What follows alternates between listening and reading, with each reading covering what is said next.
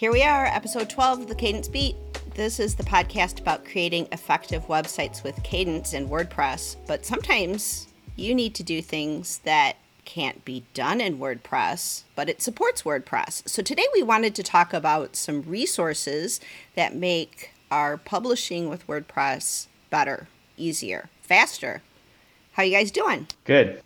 Yeah, doing good. I love those words. Better, easier, faster. It sounds great to me. You know what? Let's just make that the title of the episode. Why not? Everybody will listen. You know, if you're in marketing and you don't have someone like Hannah around, because Hannah identifies these things that just resonate. It's one of the things I appreciate about having Hannah around, because she just like cuts right to it. This is it. This is what we're going to do. So nice. It's so true. You're good at that. Who doesn't want to sign up for better, easier, and faster? Come on. That's what we're here to do. Love it. That's what Cadence does for a lot of WordPress users. That's true. Let's talk about publishing. What things do we need to do? I mean, we need copy. We need sometimes audio, sometimes video. We need imagery. There are a lot of different pieces that go into a WordPress page or post that make things engaging for our users. Before we even start to do that, we have to get an idea of what it is that we want to publish, what is going to resonate with the largest amount of people as possible so that we get the biggest bang for our buck. So what are some of the tools that you guys use to know what your audience needs? I think I've gleaned a lot from marketing guides, if you will, podcasts on marketing, books on marketing, just in terms of giving me the right, I'm heading in this direction now, whereas like you can be pretty directionless and you're like, I know I need to do something, but I don't know the strategy or the heart behind it or what I should be focusing on. And so StoryBrand is one I've definitely read their books and listened to a lot of their podcasts. And that's always been really interesting. They have a lot of interesting guests, which is called Business Made Simple now, but it used to be just fully marketing. And then there's some other ones like Digital Online Marketing Made Easy. Out of podcasts, I think just even diving into some of the marketing books like Single Page Marketing Strategy, that can be just really, really helpful to get you on to like, okay, step one is I have a marketing strategy. And now I know what I'm supposed to do with pages, with social media, with all that stuff. Because I think it's one thing to get in and jump in and be like, so if you're building a page, you're going to need these resources. It's another to be like, okay, well, why am I building the page and what's the goal and how do I start like creating this stuff? So I think if you need something to start out with, I would go find a marketing guide, even if it's like a niche marketing guide or somebody, and get their content and live in it a little bit. And I think it gives you just a whole lot of ideas and a fresh look on like what I should be doing. Definitely good points. A lot of the marketing that I've learned actually came from, I started watching very early what black hat SEO people did. And there's a line, right? Obviously there's black hat, there's gray hat, there's white hat. But the creativity that I saw from the black hat world and ways that they were doing things that other standard people just hadn't figured out. It's like they were figuring things out very creatively.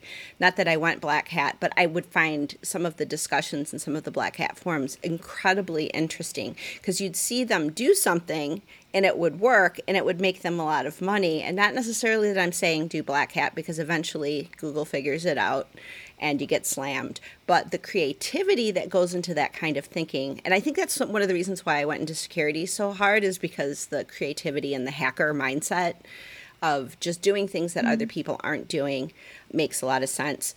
So anyway, my very non-traditional method of getting into marketing that I've had. That's fascinating. It's interesting, and I actually made friends with a couple. I don't know their real names because nobody in the black hat world will tell you their real names. They all go by like these weird monikers that are embarrassing. Well, you know, this crazy black hat man said, you know, they don't talk about who they really are. But they have really interesting ideas and just this mindset of making connections with customers where other people aren't.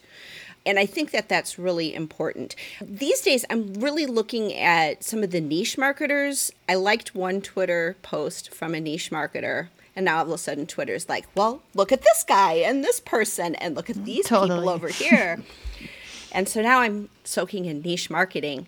But they have one key point that I think everybody, whether you're talking to a large audience or a very niche audience, find out what questions your audience has, what they're asking for an answer to, what problem they have, what goal they have, what is your audience trying to do, how are they phrasing that, and then answer it in the same language that they are asking. You do that, and it's like a puzzle piece. It all just kind of comes together. And so the couple of tools that I've used that have really helped, Keywords Everywhere.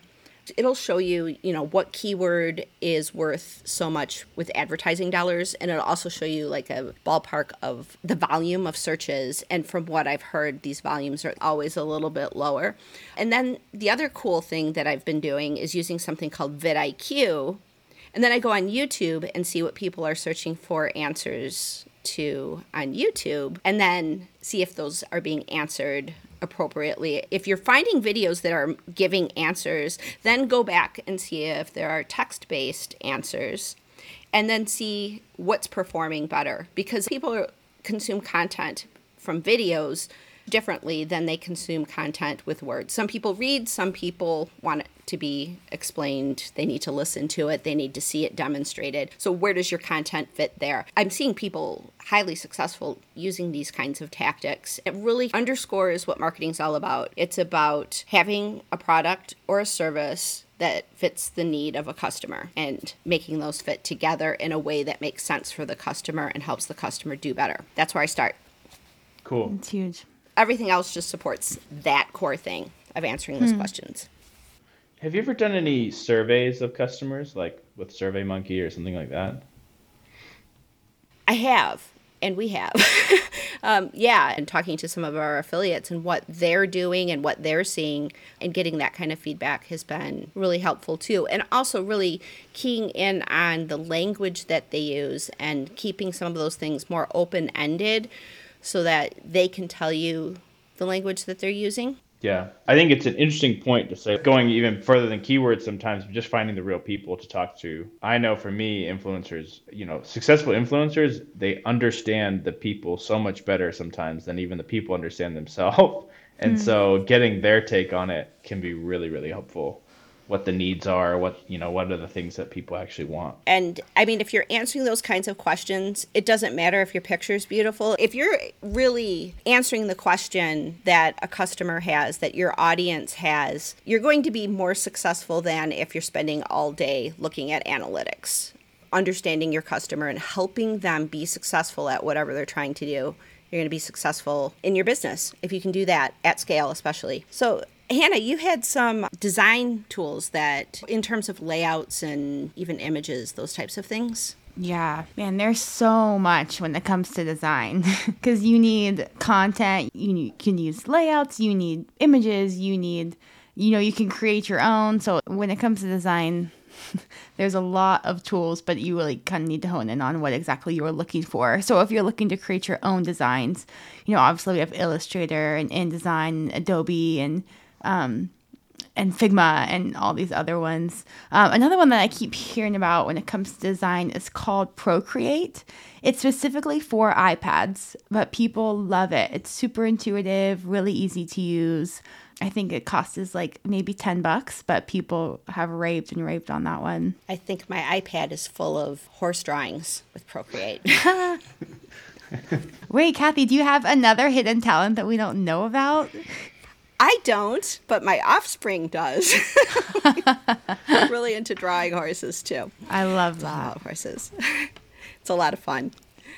Yeah, that's a really cool tool with Procreate. And then in terms of getting like imagery and graphics, most stock photography historically has been pretty awful, but there's some crowdsourced tools out there where you can find really great images that are very searchable. Things like Unsplash, Pexels. There's a few others, like Death to the Stock Photo, I think is one of them, where you can find really great images that can kind of support the message that you're trying to get across. And one piece of advice when you get these images, don't just take that image and then like put it on your site. It's good to get that image, size it correctly with a tool. Totally. So that it fits well on your site and isn't just like this behemoth 10 megabyte file. Want to shrink it down, and also naming those files in a way that matches what your post is about. Also good for SEO. I think for a lot of people that are selling products, you can't underestimate doing photo shoots as well. it's not something you're going to use WordPress for, but like actually getting a photographer, creating photo shoots, and getting a whole lot of content, that can just make your life so much easier. If you plan on like 3 or 4 photo shoots a year with your products, you get some models in and all of that stuff. And then it's like, okay, we have so much content that it's so much easier to like write these stuff or like do these designs because we have a base of content that's really, really good. And I think it's something that people sometimes miss, and then they go in and they're like, I gotta write a blog post, but I don't have anything. When you have a really interesting photo, everything seems to flow together. It just like works better when you're like, I can't wait for people to see this photo because they're gonna love it, and now it's easy to add content to it, and now it's easier to write the rest of this blog post, or I need to post on Instagram or whatever. Having those photos can go such a long way in just making you feel a lot better about engaging on social media, because you're like, check out these really cool photos, versus when you're doing product marketing, just stock photos can only go so far. Like, it's like, well, your product's not in the photo or whatever. I think that's something like with Pinnacle, we keep going back to like, okay, we've got to plan photo shoots because it just makes things so much easier. Yeah, there's nothing that really competes with an original image that features your product that is of the highest caliber. That said, I do really love Unsplash.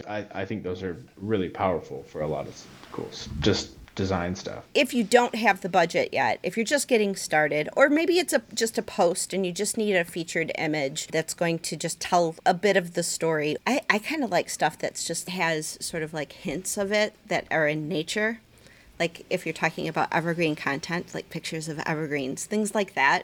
I don't know. Anytime I can have nature in a picture, I'm going to do it. Agreed. And then all of my marketing friends love Canva. And I've been like, yeah, okay. I have not been into it, but I recently drank some Kool-Aid and I see the power of Canva. Have you guys used it? I've played around with it a little bit, yeah. I'm a fan. Are you? Yeah. It's easy to use and they give you a lot to work with. Like you can go in and use their designs and just kind of tweak it, personalize it as you want. Or you can go into the blank slate and create your own thing from the ground up, and I love that. I feel like they give you a lot of flexibility, and it's simple. Because I'm not really a designer, but I feel like when I use Canva, I feel like I could be. Yeah. The cool thing I like about it, too, is that if you're creating an image for Facebook or for Twitter or LinkedIn, that isn't necessarily the same size and placement that you might put on Instagram. But Canva allows you to resize those very quickly and very easily so that you can communicate on all those social platforms. So that's one thing I've liked about Canva. And from what I can tell, the pro is definitely worth it because you get so much more. Yeah, absolutely. I recently made an invitation in Canva for a work event for my midwife life. And I was like, oh my gosh, this is so beautiful. And I actually didn't make it. I just like tweaked it a bit and made it my own. But it made me feel really proud. So I appreciate Canva for that. Yeah, it's pretty cool. I also made my sister's wedding invitations in Canva. I just remembered that. Did you really? Oh, that's so cool. And they looked great. People loved them. Yep. Great. What about for copywriting? Do you guys write a lot? What tools do you guys use for getting those words together? Well, I have the spelling of a 4th grader and the grammar of a 1st grader. So I use Grammarly a lot and still have horrible spelling out there on the web. He's not lying. Ben can write code all day long flawlessly. I'm good at math. But when it comes to English. Man, So Grammarly is a tool I use, and I've actually written in Grammarly's like writing thing. It's not the greatest, but it can work. Some of the AI generated writing stuff, I've used that a lot to help me. Like Jarvis, I'll give it a paragraph and it'll send me back like 3 different tweaks on it. I found that to be very helpful because sometimes I need help getting more creative with writing, and that has been very, very helpful. Cool. You might like Wordtune also. One of the other stellar marketers mentioned Wordtune, and that's pretty cool. You just give it a sentence and it comes back with alternatives for that sentence. So I write a lot. Writing is my jam. Words are my jam. So I hate all of the AI tools. And I don't like, well, Grammarly's not too bad. I like Grammarly because every once in a while it'll catch passive voice, and I need to not use passive voice. But when I really need to write, I like a tool called Ulysses, which is just, it takes over the whole screen. Even Slack is gone, which is like my nemesis. Everything is gone. Focus on your words, write your words. Nothing else will happen on the screen. And so being able to like just focus, it's so much better even than, I mean, I obviously live in Google Docs a lot. This is where I do a lot of like my organization and thinking and things like that. But Ulysses, when I need to just focus and get words out and get them organized, it does, you're not even bolding.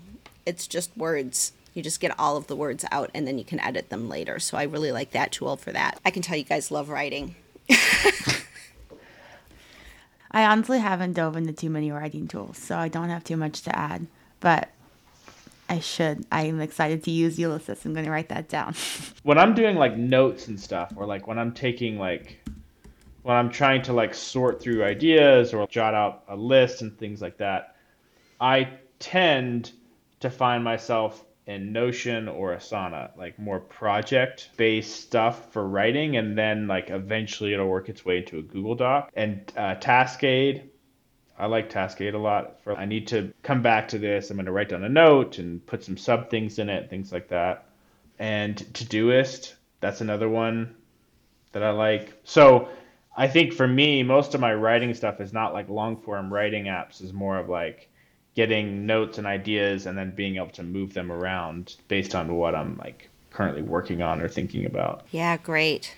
Yeah, I just do Google Docs for all of that stuff, but I'm going to look into a couple of those tools. That's very cool. I need to share some audio tools.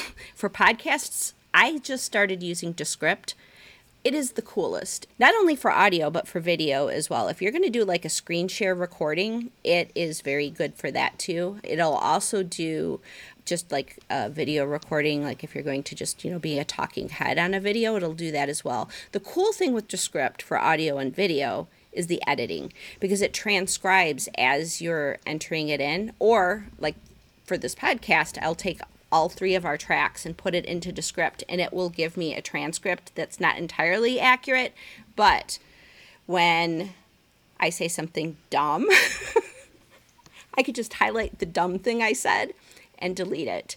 I can see the words of the dumb thing I said and just highlight it and delete it, and it's gone. So you're actually editing a document, a transcript document, but it edits the audio too. And you can switch over to the audio and like take out awkward silences, take out loud noises in the background, or like if I bump into the mic, things like that. It cleans up your audio very easily. It also does audiograms. So when Ben or Hannah say something amazing, I can take that, condense it down, and do a branded audiogram that we can put out on social so that I can talk about how amazing you guys are. I did not realize you could edit that way. That's crazy awesome. That is awesome. It is so nice.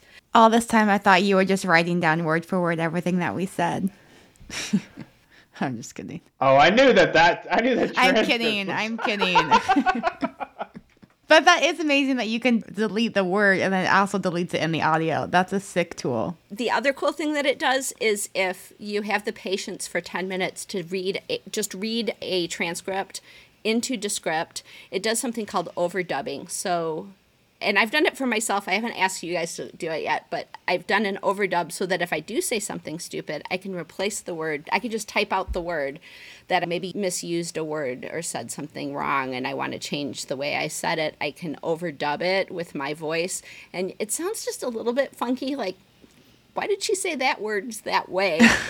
It's not perfect, but still, it's better than hearing me say something completely and totally ridiculous. So this overdub tool is really kind of neat, too. It's a fascinating and really powerful tool, and they keep adding more and more things to it. So Descript is definitely amazing. That's awesome. That's cool. Yeah, it's fun, too. And then video. You can use Descript for video as well. And if you're doing any kind of YouTube work, any kind of video work whatsoever, vidIQ. And I also use vidIQ as just research for content. That is amazing for figuring out what people are searching for. If you are competitive with YouTube, you can pick a couple of other channels that are your competitors and say, okay, watch these people, what they're doing. How is this performing? It'll also tell you, you know, the watch velocity, like how hot, how viral is something. So you can get a lot of statistics out of vidIQ. So that's pretty cool. And then Hannah, you had one for video as well. It's called CapCut. It's super easy. It's free, which is awesome. I think it's primarily for like social media videos more so than Instagram, but it allows you just to go in and make cuts and edits really easily, and people love it. Cool. And then for video editing, I'm still using Premiere Pro, but there's another app, DaVinci Resolve, that I think you can get a free version of it, but I hear that the fancy stuff that people do with video, like colorization and things like that, it's like the big new tool in Hollywood. That's what I hear on the streets, you know.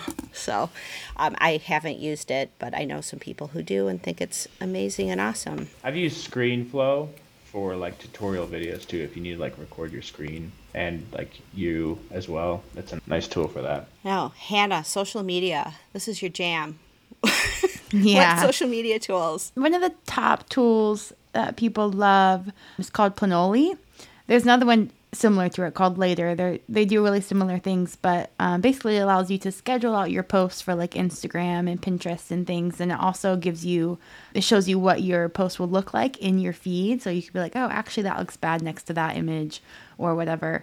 And then I know that Later actually also comes with user-generated content that you can tweak and personalize, similar to like what Canva would do, and which is awesome because we all don't have time to design things every day, so you can use other designs and just kind of make it your own and add it into your post. But those are great tools for social media when it comes to scheduling. And do they also tell you like the best times like for your particular audience? That's a great question. I don't know. Those are good things to know.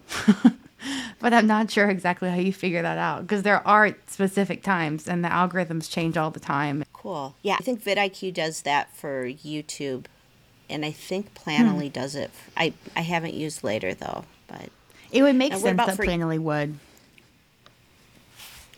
Yeah, I'm pretty sure they do. I think that was one of the tools that I like installed and started using and then said, oh, great, this looks awesome, and then never went back to. Shoot. What about for email? Do you guys have a preferred like email management tool? People love ConvertKit. I love ConvertKit. Yeah, we love ConvertKit. My roommate works for ConvertKit, actually. The great company. Really? Yeah. Oh, cool. Aren't they based in Boise?